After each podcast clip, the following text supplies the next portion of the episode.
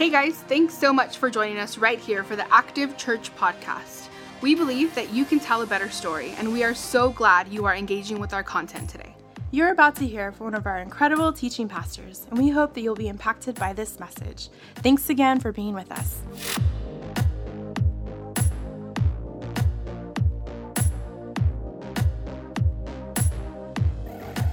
Hey, Active, I am so excited to be with you this morning or the afternoon or whatever time you are watching this. But before we hop into today's conversation, um, you know, I see Active as really just my family, close friends. And over this past weekend, something really exciting happened. Um, I totally got engaged. it's happening. There's a wedding to plan. Um, I am so stoked for what is coming up next and just super thankful for such a beautiful community like Active um, that has just celebrated with me, that has hugged, and um, just really get me excited for what is to come. So thank you, Active, for all of your love and all of your support. And we got a wedding to plan, guys. Before we get into all that, let's hop into today's conversation. I have a quick question for you. Now, I've never been good at math, so I'm to throw this math question at you, and maybe you can help me figure this out. Uh, the question is you plus who equals conflict. You know, it's a little tough one, but listen, I got something I gotta get off my chest, okay? A few weeks ago, I got into a little bit of a conflict with someone that you might know. His name is Pastor Casey over at Active Kids. Now, let me, let me break this down real quick. So, here at Active Church, you know, we are very collaborative, right? And so, as the youth director, I'm talking to Casey and Joe. We're bouncing off ideas about games and stuff. And, and I'm talking about a game that maybe you know, and I named it as Paper, Rock, Scissors. And Casey stopped me dead in my tracks. And he leaned into this tension that is now filling the room and said, What did you just say? And I said, Well, paper, rock, scissors. And he said, No, it's rock, paper, scissors. Like, wh- where did you learn that from? So we, we get into this back and forth conversation, and we're like, You know what? Let's just, let's just take it to Instagram, right? Like anyone else does. So we take it to Instagram, we put up a poll, and you know, I'm gonna take the humble route and I'm gonna say, I lost big time. Matter of fact, the only three people who voted for my phrase, paper, rock, scissors, um, was myself, was the Active Youth Instagram, which I also run, and um, my design page. So I'll take that route, but guess what, Casey? I got the mic today, and you don't. So it's paper, rock, scissors today from now on. Sorry, guys. Uh, but maybe you're also like my household. When the remote goes missing, everybody has to stand up. Everyone's a suspect, right? Empty out your pockets, put your hands, we're doing a pat down. Where's the remote? There's conflict, whether it's big or small, right, that we face in our lives. And the question is, well, how do we deal with this conflict? And maybe you might find yourself in one of these categories that I'm going to list. The first one is where I tend to find myself is avoiding conflict, right? Like we want to pretend like it doesn't exist. I hate confrontation. So maybe you choose to avoid. Or maybe you lean into the conflict, right? When something gets you upset, someone makes you frustrated, you know the exact words that you want to tell them. So we engage in the conflict. Or the last thing I would say is we cancel them, right? We exclude them from our lives. We pretend like they don't even exist. I think it's safe to say that we live in a world full of conflict, whether it's big or whether it's paper, rock, scissors versus rock, paper, scissors. And over the past few weeks, we have been walking through a message that Jesus uh, spoke called the Sermon on the Mount, and we've been walking through the Beatitudes. And I want to read to you some of the ones that we have went through, and then I want to show you where we're going to land this week. So it's in Matthew chapter 5, verse 3 to 9. It says, Blessed are the poor in spirit, for theirs is the kingdom of heaven. Blessed are those who mourn, for they will be comforted. Blessed are the meek, for they will inherit the earth. Blessed are those who hunger and thirst for righteousness, for they will be filled. Blessed are the merciful, for they will be shown mercy. Blessed are the pure in heart, for they will see God. And we find ourselves today landing on verse 9. Blessed are the peacemakers, for they will be called children of God. Friends, I, I believe this wholeheartedly that in this world of conflict, there's a missing piece, and that missing piece is the peacemaker. I want to take you into this sermon that Jesus spoke um, during this time. And before we take you there, I think it's really important for us to understand who he was talking to at the time. So let's go back a little bit. So Jesus was talking to this group of people who were really angry, right? They, they really just wanted peace. Matter of fact, these people were also the ones who remembered the stories of something called the Maccabean Revolt. I'm going to break this down for you, okay? There was about a 400 year gap between the Old Testament of the Bible and the start of the New Testament, okay? And if you look at Jewish history, there was a lot that really happened in that gap for them. It was 167 BC where a group of people actually led a revolt that got rid of all of Greece out of Israel, right? And it took about seven years for them to finally defeat them. But the Israel was able, uh, was able to be restored back to the Jewish people. They dedicated their temple back to God, right? There was peace, there was prosperity in the land. Everyone was happy until, until a few decades later, the Romans, the Romans came in and they completely destroyed it all, all over again. They destroyed multiple towns. They enslaved over 30,000 people and so much more, as if to say, don't mess with Rome right? And this is the oppression that the Jewish people were living under. These are the people that Jesus was talking to, and this is the, the pressure and the tension that they were riding once again. And they thought, well, maybe, maybe Jesus could be the one to, to help restore our land again, right? Like maybe he could be the one. Like he has he has a good following, right? He's smart, like he, he, he does miracles. Like he could be the one to bring justice back to what was once destroyed. But then Jesus, he says something astonishing. He says, Blessed are the peacemakers. Like, what? Jesus, peacemakers? Like, no, we, we need to get our stuff back, right? But I want you to pay attention to the words of Jesus. He doesn't say, Blessed are the peacekeepers or the peace lovers, but peacemakers. And I want to give you a few differences between the two, between peacekeeping and peacemaking. Peacekeeping can look like this it's passive, it avoids conflict. Uh, maybe you feel like you got to walk on eggshells. Uh, harboring bitterness is a thing, and, and maybe you just don't really know how to share how you feel pretty well. And then peacemaking looks like this it's active, it's willing to wade into the conflict. It, you humbly pursue reconciliation. It chooses to not be offended, but to speak the truth in love. See, Jesus, He doesn't invite us to keep the peace, but He invites us to make it happen. And there is more, this is more than just peacekeeping, but peacemaking. Matter of fact, Jesus shows us this through his life. He wasn't here on this earth to keep the peace, but he was willing to wade into the messiness of people's lives. He was willing to have conversations that no one else was willing to listen to, right? He leaned in when others would isolate and push away. He was willing to confront and speak truth even when it meant choosing people over principle. His drive was to make the peace, but not to keep it. Jesus gave us these words to remind us that we can be an agent of peace, even in a conflicting world. And sometimes we hear this and we think, well, that means I have to settle disputes, right? Like I got to make the peace happen. And, and, that's not a bad place to start thinking. Matter of fact, we often find ourselves in this place, right? Maybe you have littles who argue over who stole whose toy or whose turn is it next, right? And you you stop them and say, hey, let's figure this out. Let's let's figure out a solution, right? Or maybe you've done that with friends or coworkers or family members. It's easy to keep the peace when it doesn't involve us, right? But the problem comes when it becomes about someone else and us. You plus who equals conflict, right? It's tough when we have to face the fact that sometimes we might have to lose in order for the relationship to win. That's when the problem comes, right? Maybe we hear things like, well, you don't, you don't, what about my rights, right? What about the things that happened to me? You haven't heard my side of the story. We tend to fight for our side, or we avoid, or we delete, or we cancel, or we engage in the conflict.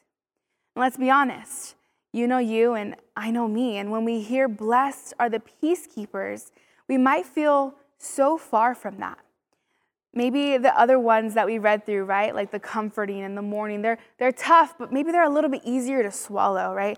We can handle those. We can brace ourselves through the mourning. We can allow God to comfort us, but we can even lean into understanding how to have pure hands.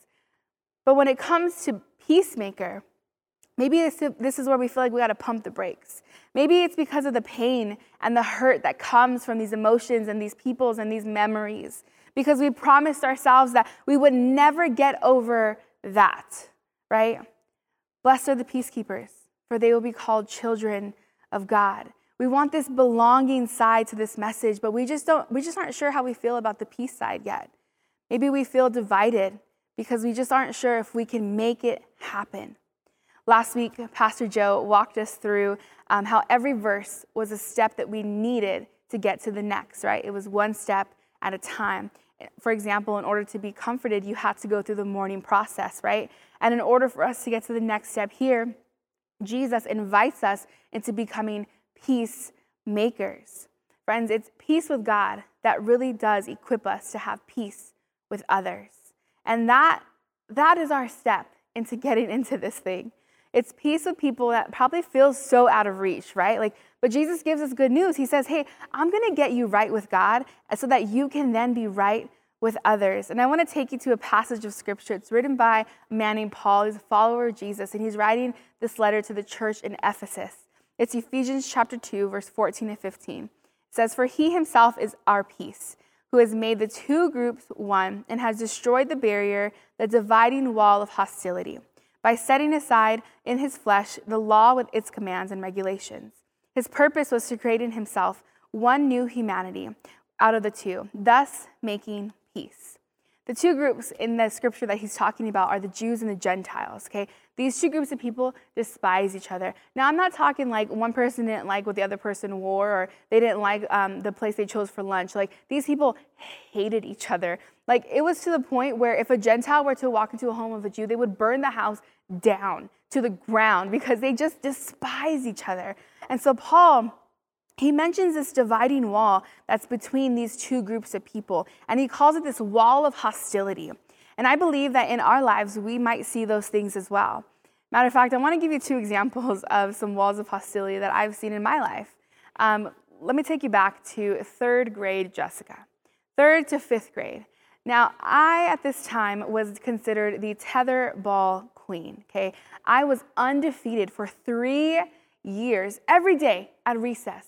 I'd run to the tetherball court and I would beat every single person who would try to come against me on that court, okay? I earned my title. Everyone knew the right side of the playground tetherball court was my court. I earned it. I was undefeated, okay? Then there was one, one special day, one special day where a new girl joins our school. And so she comes to recess, she's sweet girl. We go to recess and I'm, I'm going to my tetherball court like usual, right? This is what I do every day. Well, this girl decides she wants to play tetherball. And everyone's like, no, you can't, you can't play. You know what's crazy? Her name is Jessica with the Y. We should be best friends, right? But now we're becoming enemies, okay? Because she's coming to my tetherball court. And so they're telling her, don't play. She's undefeated. You're going to lose. And she's like, nah, I'm going to play her. So we play a game of tetherball. And guess what happens? Jessica wins. She takes my crown. And you know where Jessica goes after that? To the other side of my wall of hostility because she took my tetherball crown. But all jokes aside, as I grew older and as I became an adult, I really felt like my wall began to get bigger and bigger. The list of people grew larger. Those who have hurt my heart that I entrusted to hold it with such value, that hurt me, I would t- put on the other side of that wall. Those who I just wanted to avoid awkward conversations, just put them on the other side, right? And even got to the point where those that I would even assume would just belittle or judge me, I would just push them to that side of the wall. And that's what it was for me. That's what it looked like. But my question that I pose to you is what does that wall look like for you? Who's on the other side of that wall of hostility? Paul in the scripture tells us that Jesus is our peace. And what I love is that the reason uh, this, that the story of Jesus has changed the world forever is because there was no wall, there was no gatekeeper to say who can or who cannot tell a better story. Matter of fact, Jesus displayed that by setting the table for anyone and everyone to come and be invited into him. It was the death and the resurrection of Jesus that gives us space to break through the walls and to be a peacemaker. I want to continue on at that scripture we're talking about, Ephesians chapter 2, verse 16. It says, And in one body, to reconcile both of them to God through the cross, by which he put, by which he put to death their hostility. In other words, Paul is saying here the death of Jesus on the cross is the thing that brings us all together. Because guess what? No matter how much the Jews or the Gentiles hated each other, at the end of the day, they both still needed Jesus. And it's Jesus who has made peace between us and God. See, there was distance at one point between us and God. So Jesus, he paid the price for reconciliation. And now we can have peace with each other because the bridge of reconciliation has been made so that we can cross through it. It's because of what God has forgiven us for that we have the reach and the ability to forgive others. Well, Jess, you don't know my story, right? Jess, you don't know what I've been through. You don't know who's hurt me. You don't know what I feel. And you're right. I don't. And you probably have every reason to be mad at that person or that group of people. I understand. I get it. But Jesus, with us, He chose the cross despite what we would ever do. He, he gave us space to make peace with God through the cross, even though we didn't deserve it. Because of this peace offering, we have the ability to extend it to someone else because we now know that it's possible to do it. Jesus tells us, hey, this is the best way to live. And you and I know this, you know, like I know that I've wasted years, years holding on to grudges and bitterness towards people. And maybe those people didn't even know how much I was holding on, right? And in reality, I was the only one who was paying the price for it. When Jesus tells us, hey, you got to let it go, right? But after that, the follow up question, if, if you're like me, is well, how do we do this? How do we become a peacemaker? Like, I want to live this life. I want to let go of the grudges. I want to break down those walls. How do we do it? And Jesus actually unpacks that a little bit more in the later part of the sermon that he gives. Um, I want to take you to Matthew chapter 5, verses 23 to 24. Verse 23 says, Therefore, if you are offering your gift at the altar, now I want to pause right there because I want to kind of break this down a little bit. He says altar here because he's illustrating what they would have to do during that time. Um, this was pre Jesus, okay? So for them to be forgiven of their sins, they had to come and sacrifice an animal for their forgiveness of their sins, right? So these people, some of them would travel days, days to get here with animals around them to go and do this, this practice, right? And so Jesus continues on the scripture and he says, If you're offering your gift at the altar and there you remember that your brother or sister has something against you, leave your gift there in front of the altar. First go and be reconciled to them, then come and offer your gift. Think about this. Jesus is saying, like, hey, this is not um, you're hurt by someone. No, this is someone that's saying, I don't like you, right? So he's saying, if you know this, um, here's what I need you to do I need you to leave their gift at the altar, okay?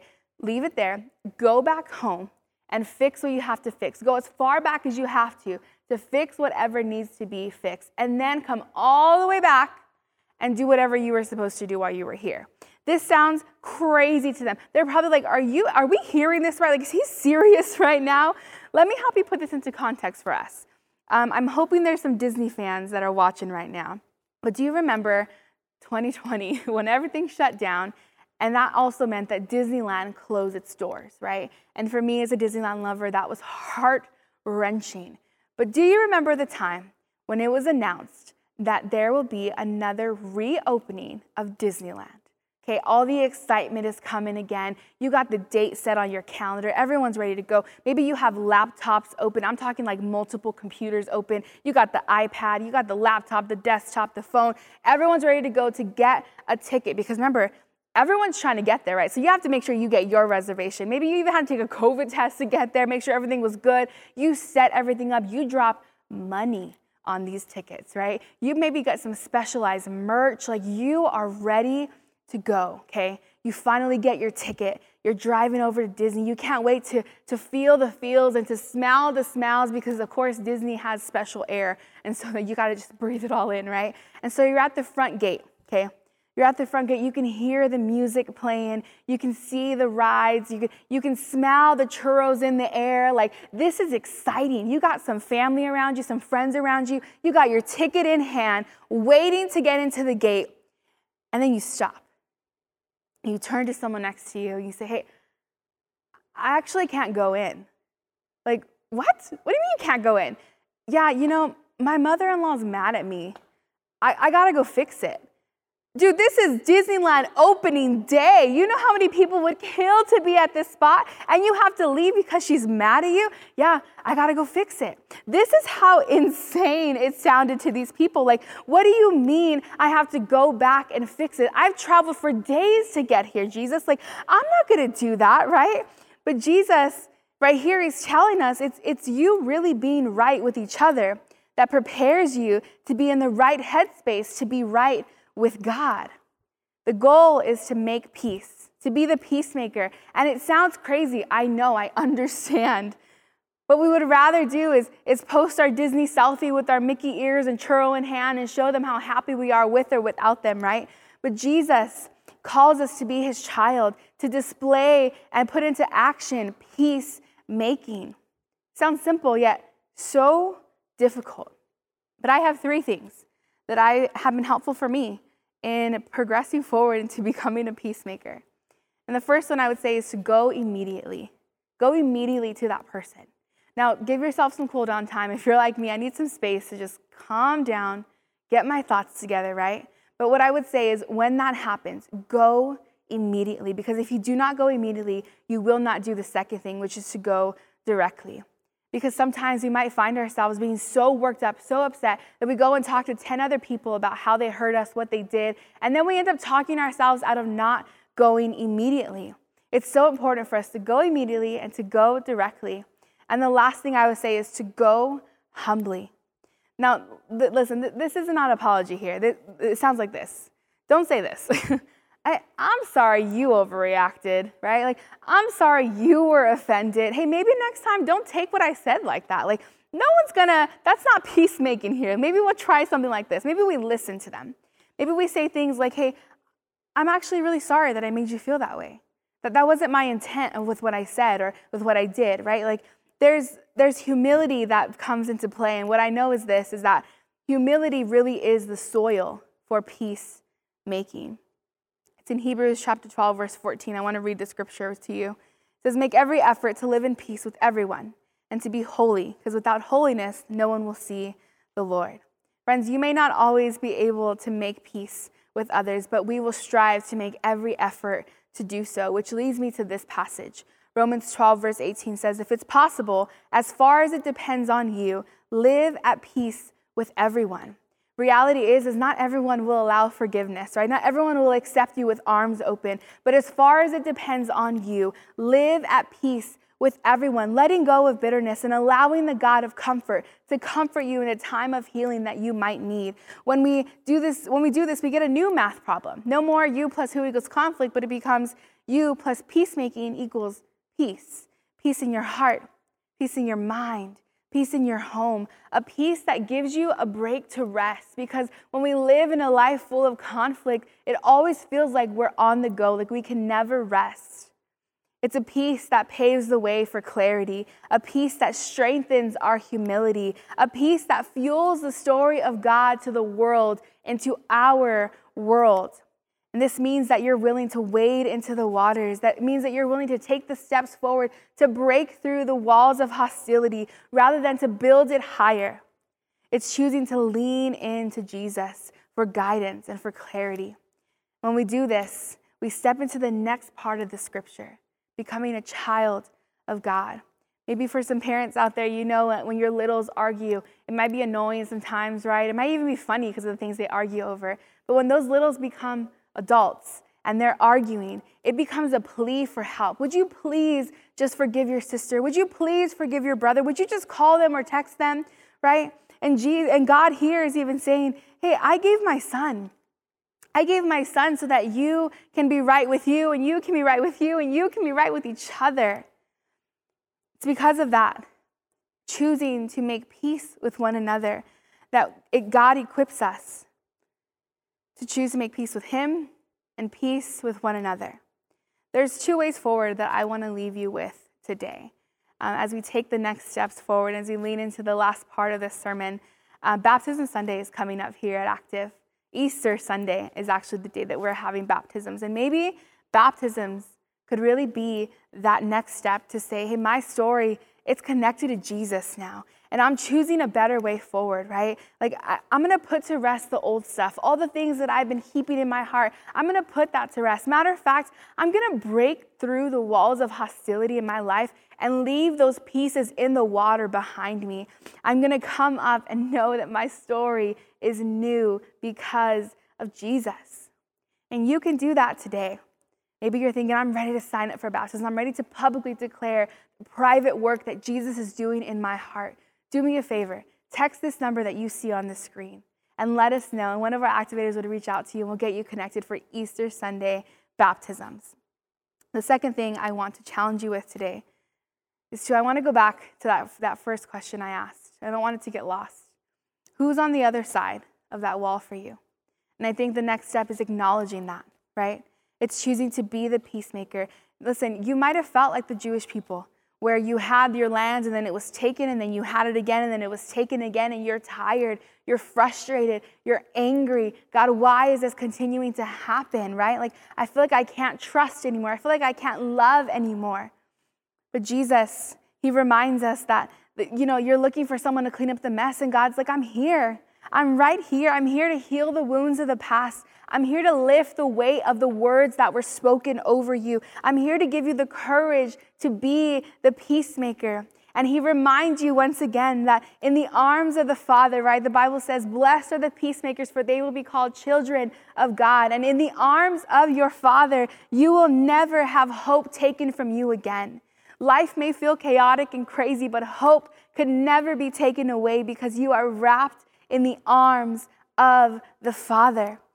He holds your heart and He brings confidence and assurance to know that you can be a peacemaker.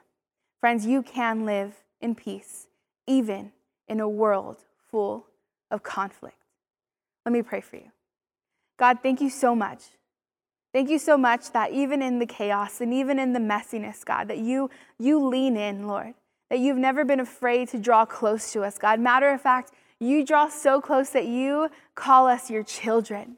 And so, God, I pray that you would give us the courage that we need to take steps forward into breaking through the walls of hostility and choosing to be a peacemaker, choosing to invite peace into our minds, into our homes, and into our hearts, God. Lord, we thank you for the steps that we have to take forward, God. And even if they feel hard and even if they feel heavy, God, we thank you that you tell us that as we choose peace, God, that you are right there with us. So, God, I thank you for what you're doing. Thank you for Baptism Sunday coming up, Lord. God, I pray that you continue to help us tell a better story together. In Jesus' name, amen. We hope you enjoy the Active Church podcast. If you want to know more about Active Church, you can follow us on our social media platforms at Active Churches. Don't forget to subscribe as well to stay connected to future podcasts. And if you are out local, we would love for you to experience the room with us. Sunday services are 9 a.m. and 10:45 a.m. in Yucaipa. See you next time.